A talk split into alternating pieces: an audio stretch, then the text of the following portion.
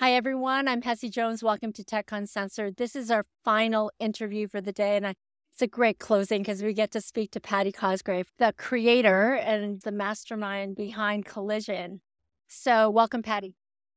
Thank you very much. That's very kind of you. Collision is created ultimately by a team of over 300 people, but I'll take all the credit okay. you're willing to give. I'll give you all the credit for yeah. now. I want a little bit of history because Collision has been a phenomenal statement here in Toronto for the last so many years. I want you to talk about like where it started and what gave you the idea to create this phenomenal event.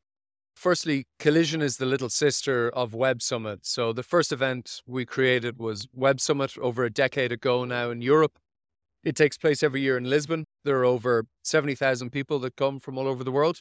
Some years ago, we created an event called Collision in the United States. And in 2019, we moved it to Toronto and it's grown up a little bit since then. Yeah, it's been amazing to have a packed house of 30,000 plus, maybe 36,000 attendees from 100 plus countries around the world. Let's talk a little bit about the impact. So, you had a couple of stats there. You said 36,000 attendees. What kind of attendance have we had from the countries as well as the penetration, women, startups? Yeah, the women startups, women founded startups about 30% of our thousand kind of 500 exhibiting startups across our different programs are founded by women which is pretty unbelievable. The highest by far that we've ever had you know, over 30% of our speakers are women and over 40% of our attendees are women as well. Way back in the day the figures were closer to 10% they were kind of in single digits across a lot of those categories. We've worked hard the team have worked hard especially carolyn on the community team to try and change the level of participation. And she's done, she and her team have done incredibly well. One thing that I found really interesting was that some of the startups, like right now, we're, I guess, living through some kind of startup winter where investment is down across the board. But you guys had an interesting stat about the number of startups that were collision and how much they're faring based compared to the average investment.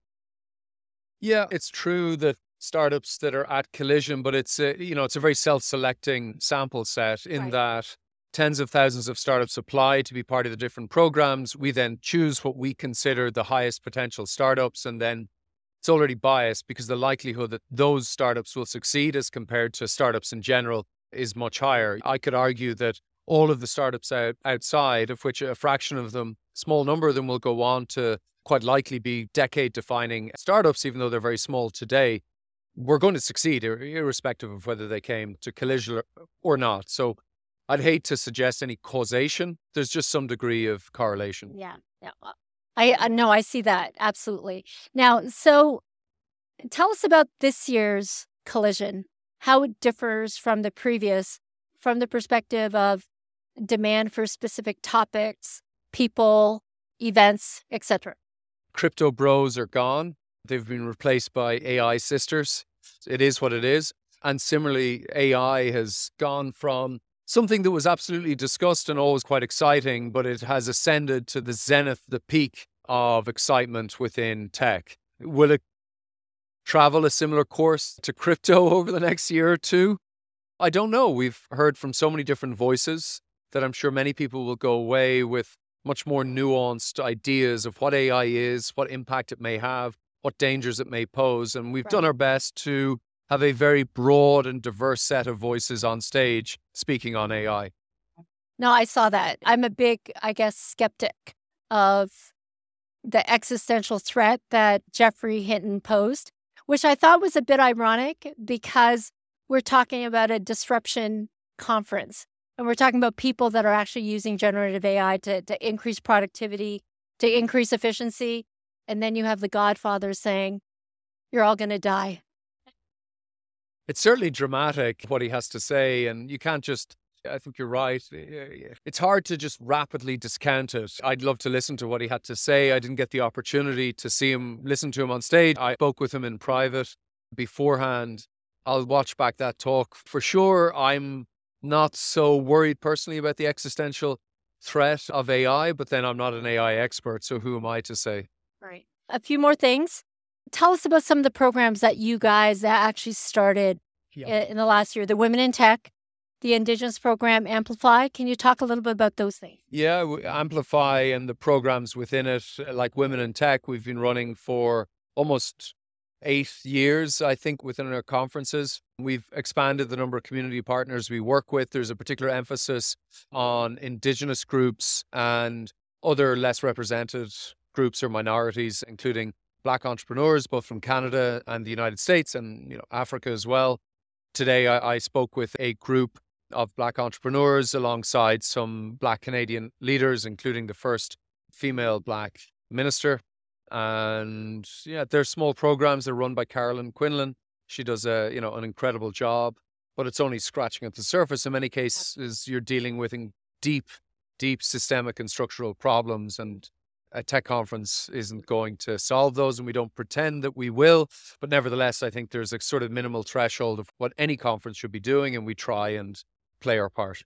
Okay, that's great. Thanks. So, one big announcement that you probably want to make about what's happening. Oh, are you surprised? What what's happening next year? Oh yeah, I mean, there's been a lot of debate. You know, I've seen tweets that we're moving to Montreal in the future, others that we're going to San Francisco, Chicago, and there's been mayors from cities across Canada here, from Calgary, from Vancouver, and then some more. But next year we're staying in Toronto.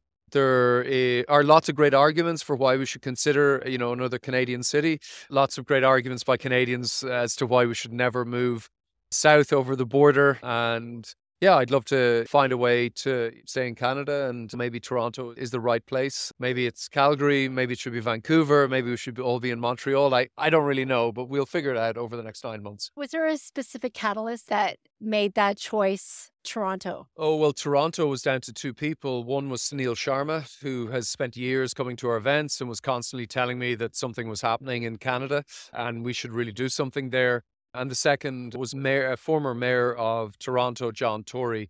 He traveled to our event in Portugal, met with his peer equivalent, the mayor of Lisbon, and with the government of Portugal, and understood why they had attracted Web Summit and kept Web Summit in Portugal. And he was then instrumental in encouraging us to. We were pretty much set on San Francisco, was a move that we decided. We got blowback. It seemed counterintuitive. A lot of Silicon Valley types had never been to Toronto nor saw any reason to ever be in Toronto or go to Toronto. So we faced quite a bit of pushback. But I think after the first year, people began to realize that Toronto's a great place to go, especially in June. There's a lot happening here. Canadian tech is going from strength to strength. And this is a country and a city where a lot of tech companies can easily relocate or open up offices. It's incredibly welcoming. Cities in Canada are run very well. I don't want to disparage the United States, but they've got their own, they've got significant problems that I don't think Canada has. Although Canadians are quick to beat themselves up and be a bit negative on themselves. Anyway, it's been great here, and hopefully we'll stay here for the future. So, as a Canadian, I thank you. I thank you for coming here. I, I thank you for supporting Canadian startups and the Canadian ecosystem and the Canadian economy.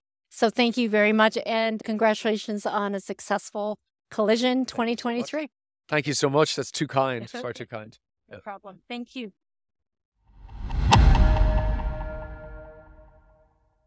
Tech Uncensored, an Altitude Accelerator podcast, does not constitute a recommendation for any organization, product, or service.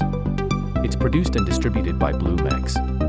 For more tech uncensored content, subscribe where you get your podcasts and visit bluemex.io to join us on Discord.